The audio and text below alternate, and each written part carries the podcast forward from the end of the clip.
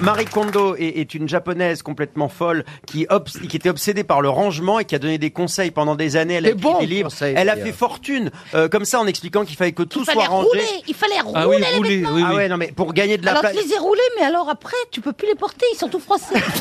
Bah maintenant, elle a trois enfants, c'est le bordel chez elle. Elle écrit un livre pour dire finalement c'est pas mal le, bo- le bordel. Bah, après tout, c'est bien, ça fait un deuxième livre. Ah Et oui, puis dans même un- un- oui. Non, dans- mais elle a fait des émissions de télé. Elle a eu des fait- est documentaires sur Netflix. Elle fait des trucs. C'est-à-dire, elle revient sur un empire qu'elle a créé. On Les estime motifs qu'elle a une de fortune rangement. estimée à 8 Oui, mais il millions paraît de qu'elle est, en- dollars. elle est en train d'écrire le troisième livre qui s'appellera Finalement, j'avais raison dans le premier.